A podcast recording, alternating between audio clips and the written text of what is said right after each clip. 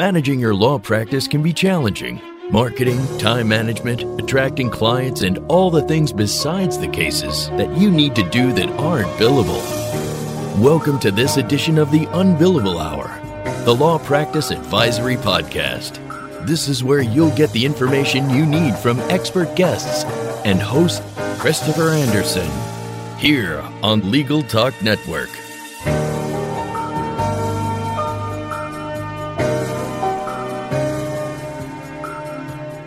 Welcome to the Unbillable Hour, the law practice advisory podcast helping attorneys improve their businesses. We're glad you can listen today on the Legal Talk Network. I'm your host, Christopher Anderson.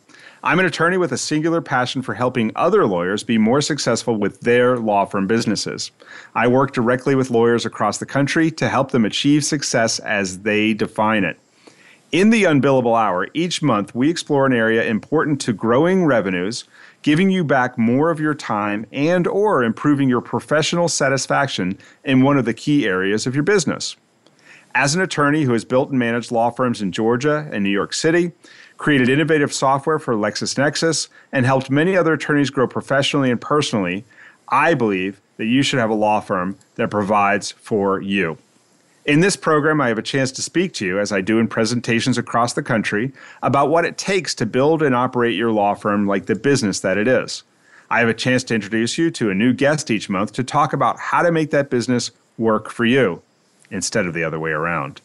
Today's episode of the Unbillable Hour is The Naked Lawyer, leveraging the multi billion dollar lawyers, professional liability, workers' comp, and business insurance industry to your benefit. And let me tell you, this is a great topic.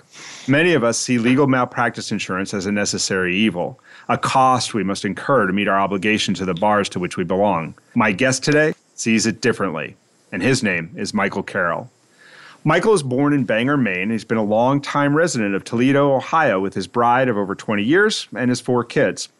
Michael spent the last 27 years protecting lawyers and law firms. He is considered a specialist in his field of insurance, and one can quickly sense his passion for the service he provides and the message he has to share with lawyers and law firms all around the country. The Carroll Insurance Group, which Mike heads, and its subsidiary, the Insuring Lawyer, was selected in 2014 as a best practices agency. That is one of the top six insurance brokers nationally out of over 37,500 and it was recognized by the Independent Insurance Agents Association. This is the equivalent of being like a top five college football program year in and year out, like being a perennial Super Bowl contender. Insuring Lawyer has offices in Maumee, Ohio, which is a suburb of Toledo, and in Phoenix, Arizona. Michael himself, he loves attending sporting events and travels all over the country. He loves to travel and meet many of his favorite people lawyers just like you. I personally have seen Michael speak over half a dozen times, and I learn something every single time, so I'm really thrilled to bring him to the Unbillable Hour. Now that you know about Michael, let's welcome him to the show. Michael, welcome to the Unbillable Hour. Uh, Christopher, I, I love what you said about me. You really have helped my confidence today. I thank you very much, and a pleasure to be here. Thanks for having me on your show. Not at all. Fortunately, it's uh, radio, so nobody can see you blushing. But so my introduction it wasn't very long. And what I want to get a little bit more from you is what is it that you actually do for your clients? You're not just a seller of malpractice insurance, you do more. What is it that you do for your clients?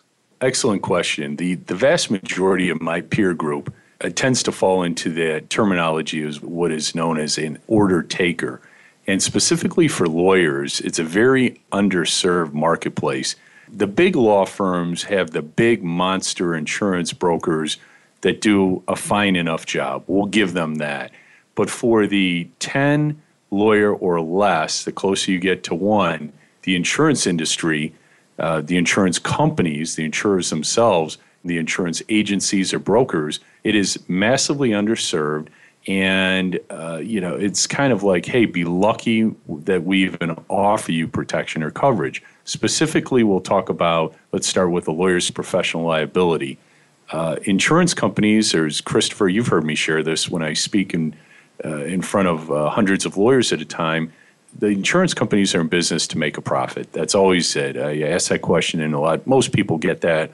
Lawyers are very smart and you know on the ball bunch. But when you ask a general room, outside of lawyers, you know, why are insurance companies in business? They answer to protect you at a time of loss or to help you out if you have a claim.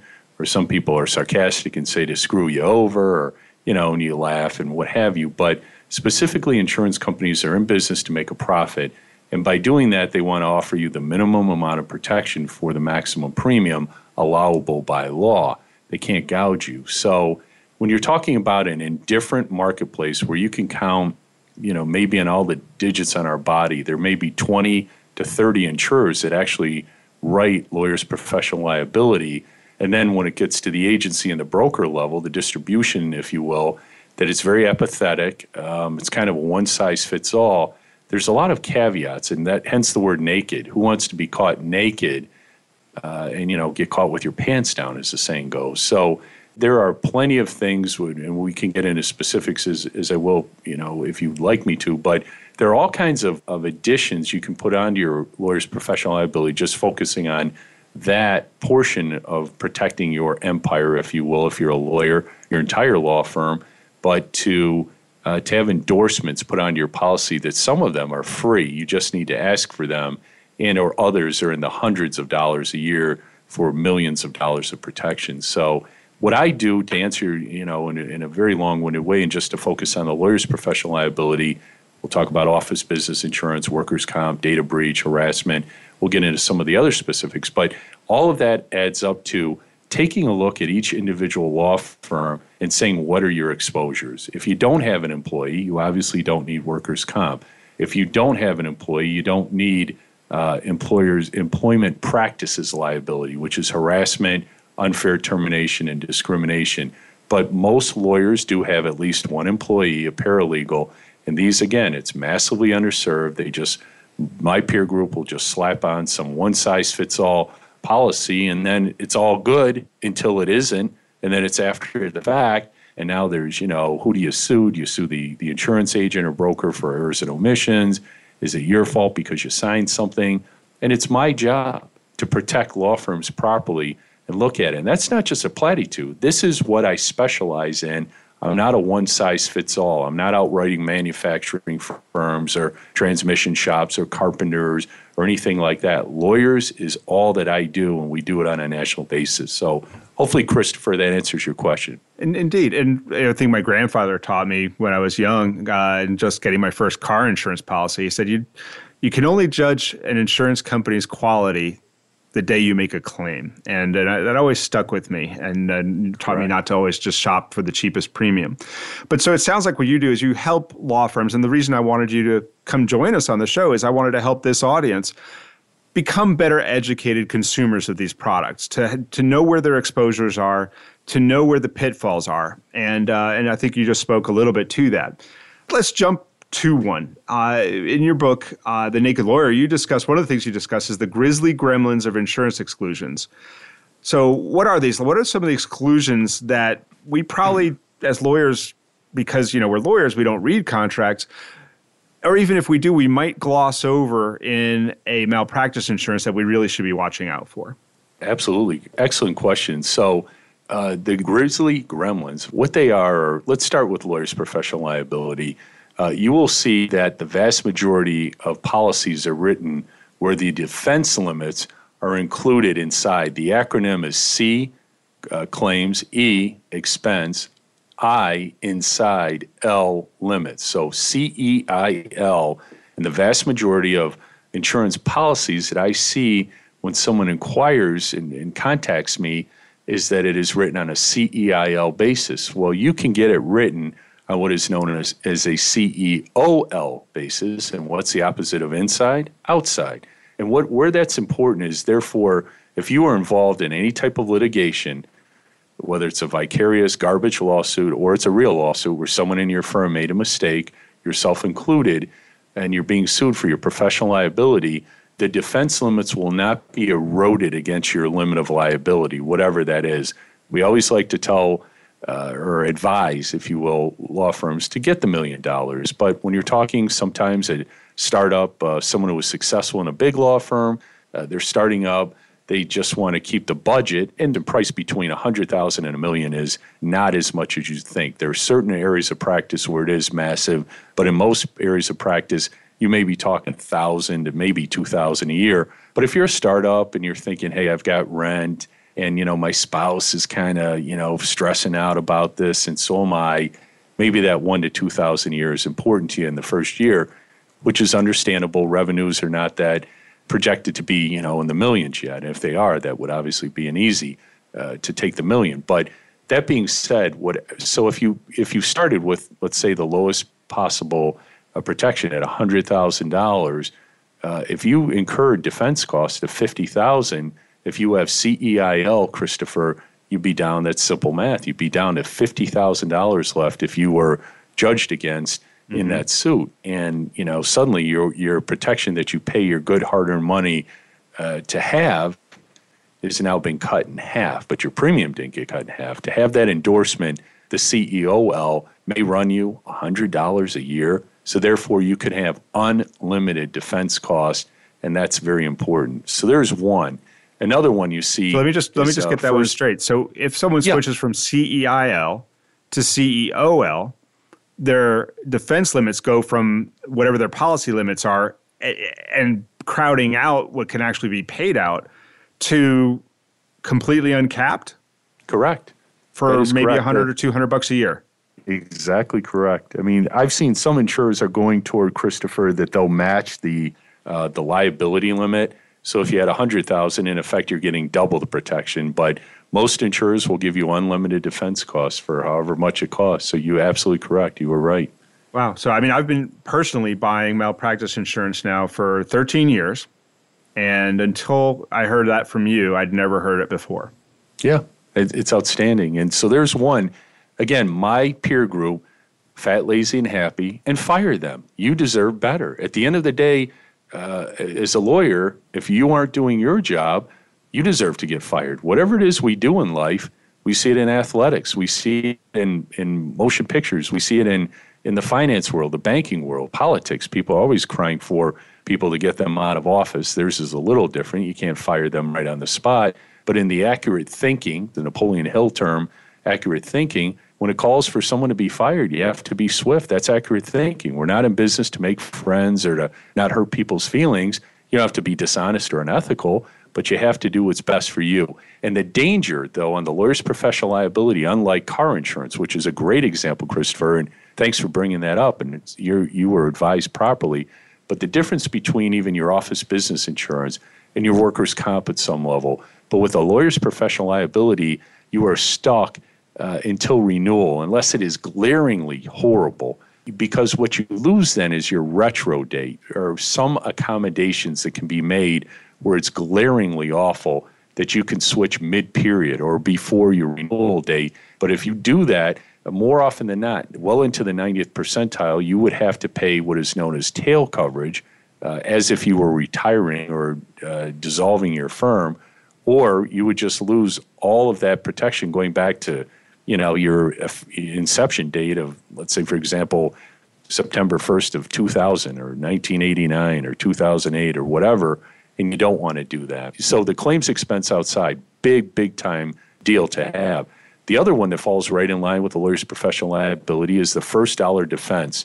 And what that is is this that you as a law firm, most law firms choose at least a $2500 deductible. You know, 5000 is becoming more common and I now even see them on some of the you know the 10 and 20 lawyer firms but my wheelhouse is the 1 to 10 lawyer but we do have a handful that are larger than that.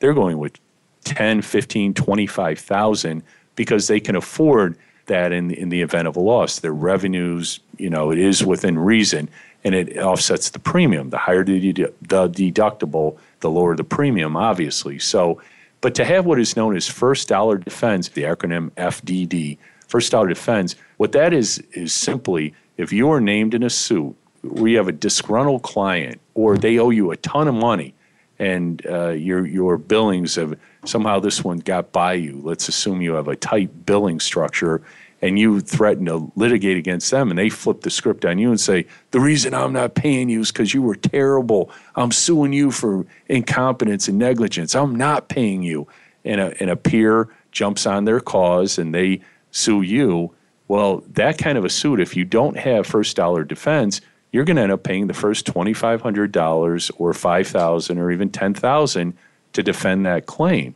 whether you have CEIL or CEOL. By having first dollar defense, and again, some companies include it, very rare, but more uh, commonly, again, it's in the hundreds of dollars a year to get that endorsement. And I do it on my professional liability. We call in the insurance industry, it's called errors and omissions. That therefore, if some disgruntled client in a 28 year career, knock on wood, we've never had uh, an errors and omissions suit, but we have had three in a 28 year career where someone, you know, the blameless society, they wanted to make it our fault. Our files were tight, it was thrown out. But to have to deal with that, it was a situation where we didn't pay a deductible because we have what is known as also the first dollar defense. So a lot of people like that because if you're like I am and you have great workflows and systems, because I've been taught properly, not because I'm such a smart guy, far from it, but I'm an old athlete that likes to be coached. So I have a coach.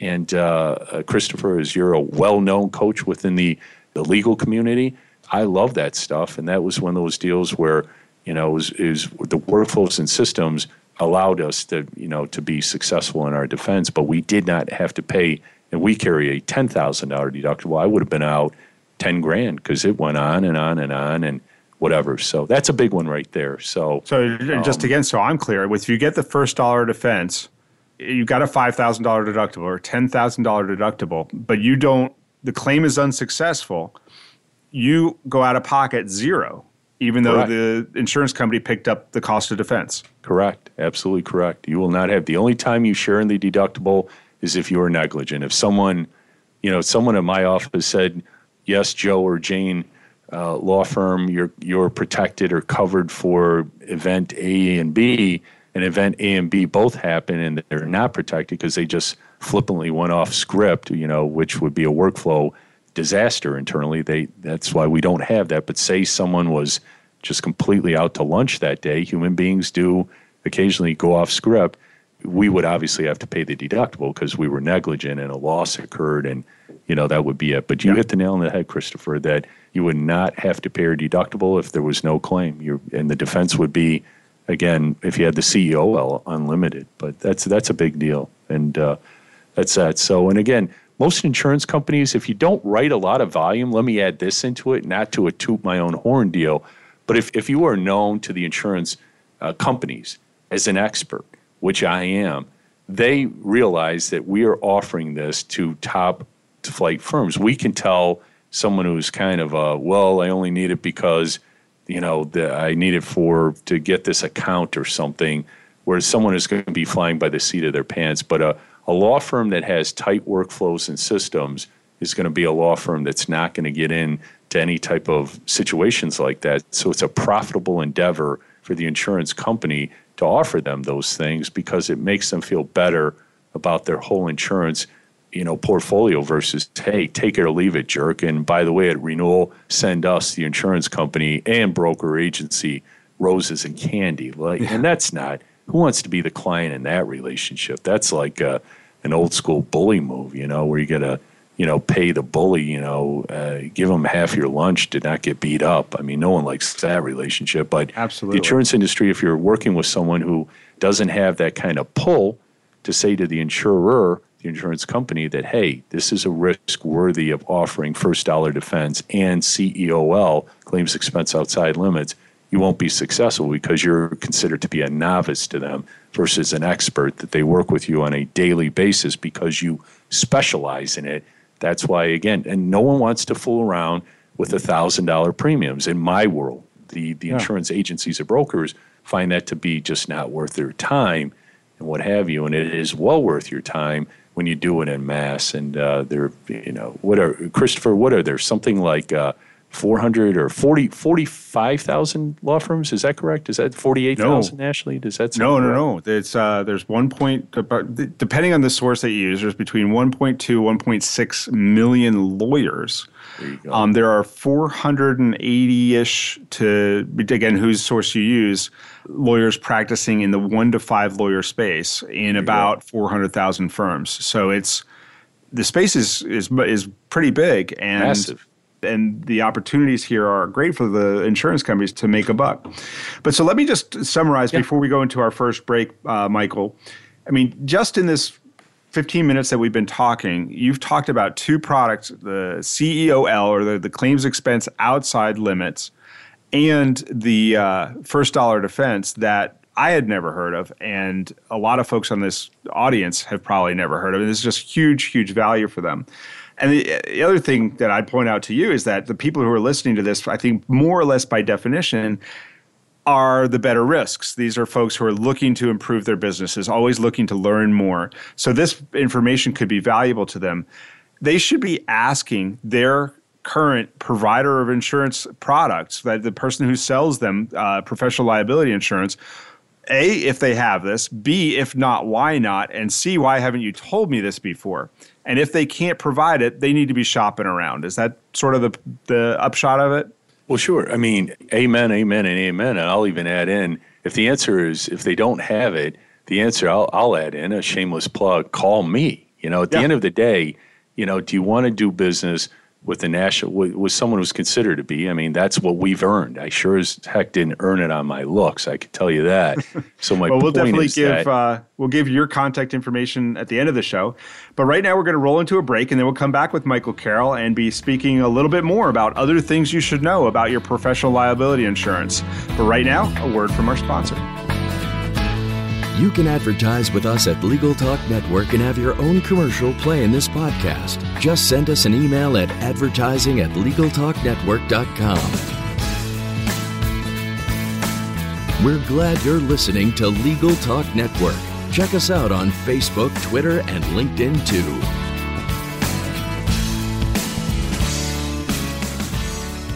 And we're back with Michael Carroll. Uh, the topic is the naked lawyer.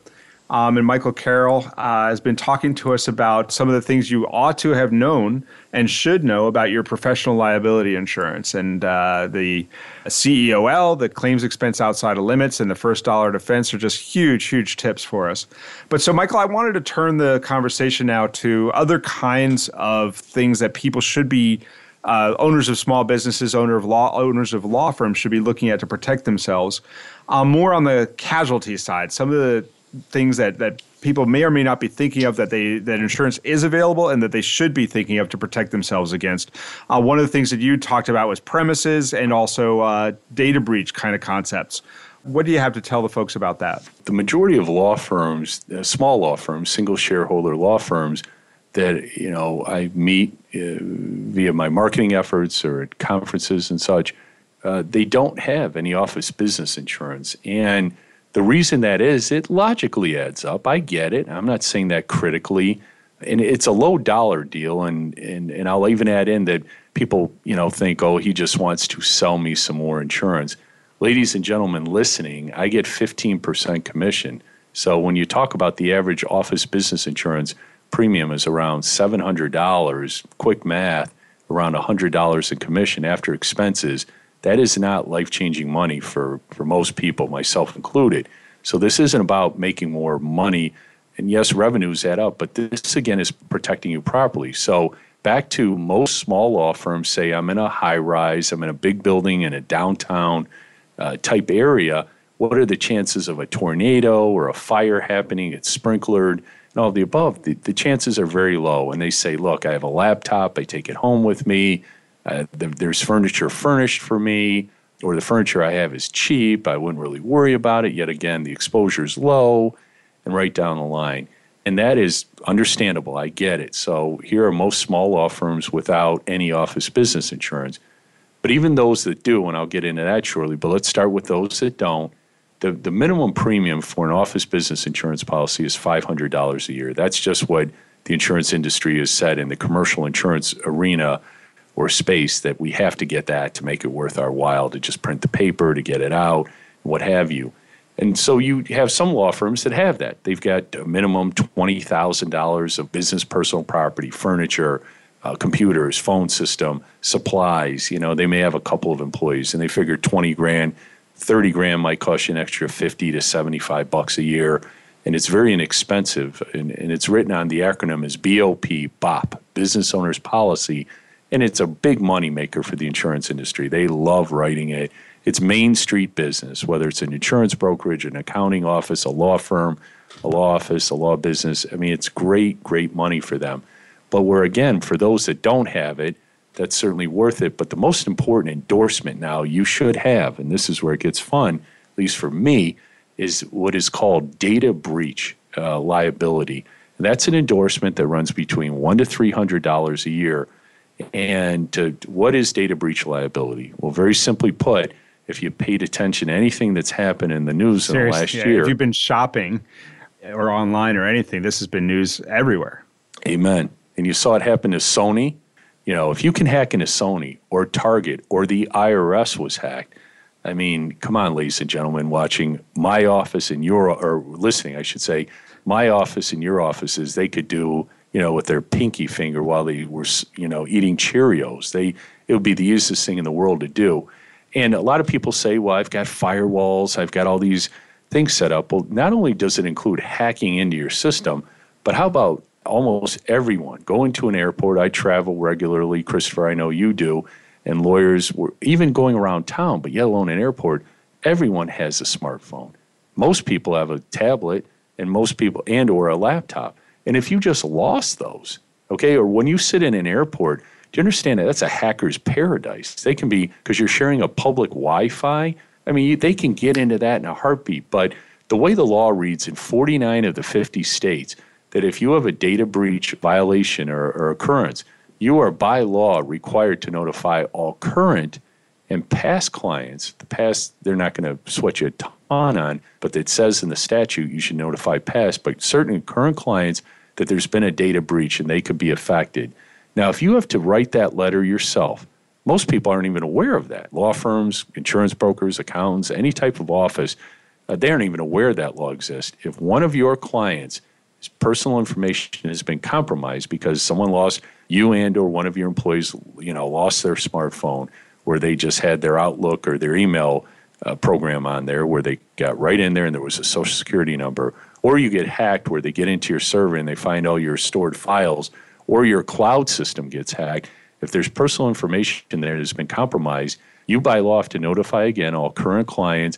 And when you and I would write that letter, we'd be mortified. We would write it emotionally the runoff on that, the studies have proven the runoff on that, you will lose over 30% of your book of business will run from you saying, what a moron. What a, what kind of a run business is that? Holy crap. Nice going. What a bunch of, you know, well, get away. I'm out of here. Law businesses well, where one of our obligations under the model rules of professional conduct is preserving the confidences of our client. I mean, that's that's one of the things that we're supposed to do. Correct. You got it. Well, the insurance company not only writes that letter, but heaven forbid you get the the client or the customer or the or the you know from hell and they get on TV or they get the local newspaper you know and the local news is slow and they say you know my information and we couldn't buy our new house and they will do damage control in the media if it, if it, if a lot of people were affected they will take care of all of that. They'll write the letter and they provide 12 months free credit monitoring. So not only is all that included if you did get named in a suit, defense costs are included along with any damages. And you can purchase it in increments of 100,000, 250, 500,000 and a million. Those are the four limits that are offered. And obviously the more you purchase, the more it costs. But when you're talking a quarter million dollars for that protection, depending on the size of your firm, you may need more, you may need less. But if it's a hundred thousand, you're talking like a hundred, $150 a year, quarter million, 250, 300 half a million, 300 to 500, and a million, 750, maybe up to a thousand. But again, if you had that type of exposure, that offsets the revenues. It's all relative to who you are. But that's that in and of itself. That is not a standalone a policy per se. I'll get into the to its kissing cousin here called cyber liability, and you can get that included as a standalone. But for cyber liability, let me digress into that quickly. That's if you have a big internet exposure. If you're doing commerce on the internet, which most law firms do not, but if you're a big video uh, person on the internet, it's important to have that because if somehow you were in front of Jimmy John's or Domino's Pizza or in front of, you know, uh, a football stadium, you know, and, and you didn't have the express written consent of them, they could, or say you had a picture of Tom Brady in the background in your office because you're a huge Patriots fan, or Derek Jeter because you're a Yankees fan, or whatever. And their people, Derek Jeter's people, Tom Brady's people, the Patriots, if you if you were in front of Gillette Stadium, if that's what it's still called, uh, uh, Ford Field, Ford could come back and say up in Detroit that you know you're giving the impression that we, the Ford Motor Company, is endorsing your services that's where cyber liability comes into play, and included in the cyber liability is data breach. That it's one and the same. But so you know these again are, are items that it is my job, my peer group's job, to at least advise you that this these are the exposures that are out there, and they're not terribly expensive. But anyway, that's a, that's a big deal where a lot of law firms when when they hear that story, they're like, "Whoa, okay, we should definitely get you know, the basic office business insurance at $500. Our exposure might be a quarter million, you know, endorse that on for a couple hundred bucks a year. $700 very well spent. So hopefully, does that, was I clear in that? I, I hope. Yeah, I, no, I think that's great. And, you know, part of, again, the purpose of uh, today's show is to really get some education out there as to what we're not, the questions we're not asking, the things that we're not aware of, the things that we should be. And I know that because Michael, I, I, don't know if you know, but part of one of the talks I give around the country is on cybersecurity for law firms, and it always packs the house. I mean, every time I give that talk, uh, the the room is standing room only because lawyers are really concerned about that and about what they need to be doing to protect their clients. But again, in my I got to be honest, in my talks, I never have talked about how they can insure themselves against those risks. And in all my years of operating law firms, I've never heard anybody else talk about it. Certainly not uh, the people who uh, are my trusted advisors. Um, to be providing that kind of information as you know my insurance, uh, my, my, professional liability insurance or other liability insurance um, agents that, that I work with. So I mean, this has got to be revelation uh, to to a lot of the folks online. So we've we've covered data breach, which uh, the other thing I'll tell you is in part of my talks that data breach is something not only that people are worried about, but that they should be because the hackers are going after, they've gotten the low hanging fruit. They're going after the medium sized and the smaller law firms now because they're the soft underbelly of the profession. And uh, they're just they're just more vulnerable. So this would be a huge thing for them to be able to protect themselves and their clients. I mean, it seems like this protection really extends to giving their clients protections that they need should uh, a data breach occur.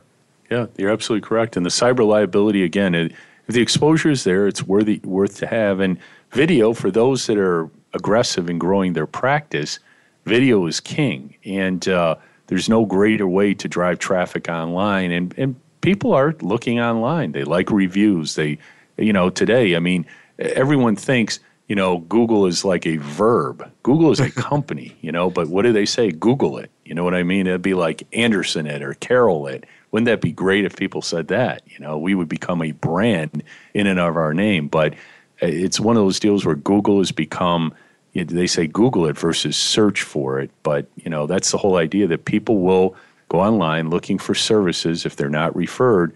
And if you're doing videos, that'll drive you toward the top of the search engines, and that's where cyber liability and that policy, including it includes a data breach. It is a standalone you can law firms can get those written with a million dollar limit uh, for roughly a thousand dollars a year.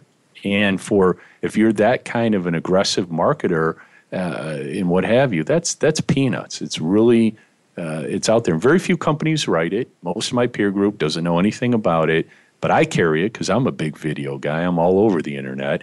But my point is, and I've had it where I, I those examples I gave you, I was in front of a pizza franchise and they sent me a cease and desist, and it was no harm, no foul. It was kind of right. laughable. I called the the counsel and I said, "Really?" And he was like, "I know, I know, but that, that's what I'm paid to do." And I said, "Come on, man, really?" I was like, "Fine, I'll reshoot the friggin' video," and I did. But you know, they could have been nasty about it and gone right to suit. You know, and my yeah. intent was not to share that this pizza franchise that you know right away, and, and it's I'm not going to badmouth them. No, sure it was but that's how it works out there. There was an yeah, example where someone everybody's protecting you, their own. Yeah, Brett Favre's people, his camp, that's public knowledge. Someone in the Green Bay area, Milwaukee, wherever, had him in a in a background, you know, a car dealership, as I recall.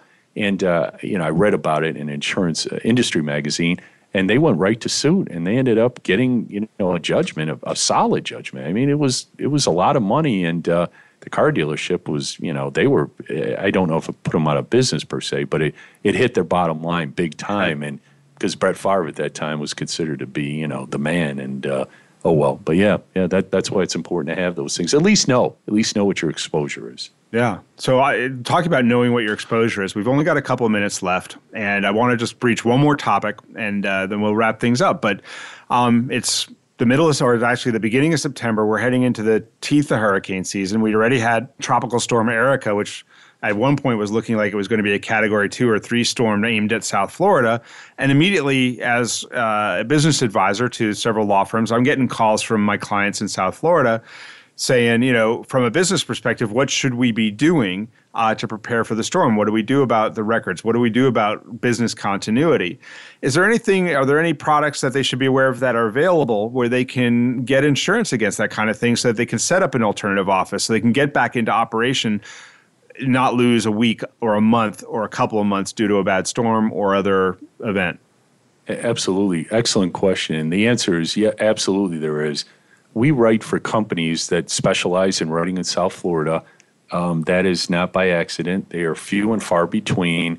After uh, Hurricane Andrew uh, came through roughly 20 years ago, the insurance industry ran out of Florida. They just, they, they all, you know, folded tents and left. I'm talking all the big boys from, we'll just start with basic Joe and Jane lunch pail car and home insurance. We're talking State Farm, Allstate, Nationwide.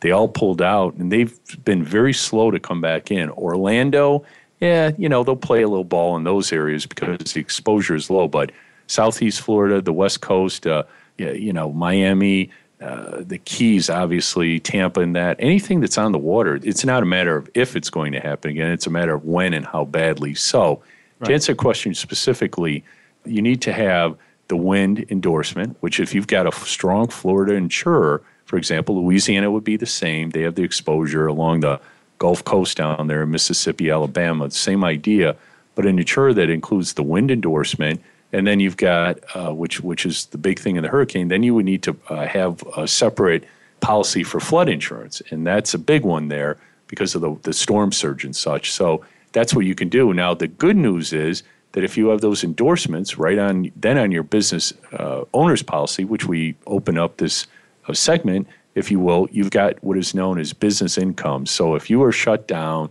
due to a total or partial loss you will be able to relocate while your place is being built. The cost to relocate, to pay rent somewhere else because you have a legal contract with your landlord that, you know, you've got a year lease. And if the storm happens two months into it, your landlord's not going to say, oh, okay, we're done. He, he or she, they have a right to collect the remaining 10 months on that lease. So, so you'll have to relocate somewhere. And if you don't have a regular office business insurance policy, which included is the business income and extra expense. Business income not only gets you the extra expenses get you relocated, but if you had to lay off employees, a couple of your hourly folks, because you're shut down for a week because it's catastrophic mm-hmm. in nature, you don't have to have people who are on an hourly basis tend to live paycheck to paycheck. Right. You can just you know get them paid while you're shut for a week or while business is slow or if there was a, an obvious down tick in your business they'll pay for that too so it's incredibly valuable protection to have Therefore, you don't end up you know, in a situation where Mother Nature, who wants to chance Mother Nature to, to the success of your business? Although those are things you can't control. And the definition of insurance, transference of risk. You pay the insurance company. You first of all, you, you get into bed with someone like I am, who knows what the heck they're doing to protect you properly. Therefore, when these events that you cannot predict or control, I mean, sure, the weather you can, you know, and this and that predicted at some point. Uh, technology has helped with that, but you can't stop it, is what I'm saying. But in that case, there, what can you do if, if Hurricane Erika turned out to just be kind of a nasty storm? But say it had become Andrew too, I mean, or Katrina, like New Orleans experienced, you're screwed. You're done, and that will put you out of business, and you'll become as I like to say, one of the sad tales of my book, The Naked Lawyer. And you don't want to be, I've changed the names and places to protect the innocent, but you don't want to be one of those uh, stories where it's like, ooh, yikes, that could have been me. And yeah, exactly. it, it sure could have. So, you know, that's how you get away from that by getting protected properly. Yeah. Well, Michael, thanks so much. You know, I feel like we've just scratched the surface and we're out of time. So I hope uh, I'll be able to convince you to come back on the show sometime in the next year or so. You better believe it was my pleasure. And Christopher, as always, wonderful speaking with you. It's a wonderful show, and lawyers listening, I'm sure they get tons of value out of. I I always enjoy listening to it too. It was my pleasure. Thank you. Thank you, Michael. And that wraps up this edition of the Unbillable Hour, the Law Business Advisory Podcast. Our guest today has been Michael Carroll. You can learn more about him at email uh, michael at insuringlawyer.com or his website at www.insuringlawyer.com or www.insuringlawyerbook.com or even www.thenakedlawyer.com. His Twitter address is at insuringlawyer, and you can also find him on LinkedIn uh, under Michael Dash Carroll. This is Christopher Anderson, and I look forward to seeing you next month with our guest Mark Cerniglia of the newly renamed Spotlight Branding. We'll learn how you can do a much, much better job of marketing by having hypotheses about what your return on investment should be and how to track it so that you end up spending your marketing dollars smartly. Mark Cerniglia will be with us next month. And until then, remember that you can subscribe to all the editions of this podcast at thelegaltalknetwork.com. That's legaltalknetwork.com or on iTunes. Thanks for joining us, and we'll see you again soon. The views expressed by the participants of this program are their own and do not represent the views of, nor are they endorsed by Legal Talk Network its officers, directors, employees, agents, representatives, shareholders, and subsidiaries. None of the content should be considered legal advice. As always, consult a lawyer. Thanks for listening to the Unbillable Hour, the Law Practice Advisory Podcast. Join us again for the next edition, right here with Legal Talk Network.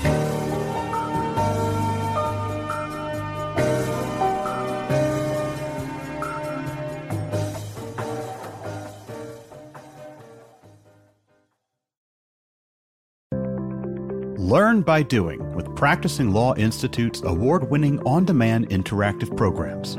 Developed by experts in learning design, these immersive programs incorporate the latest in research based instructional design and technology, allowing you to try out concepts, challenge yourself, and grow your skills using real world scenarios.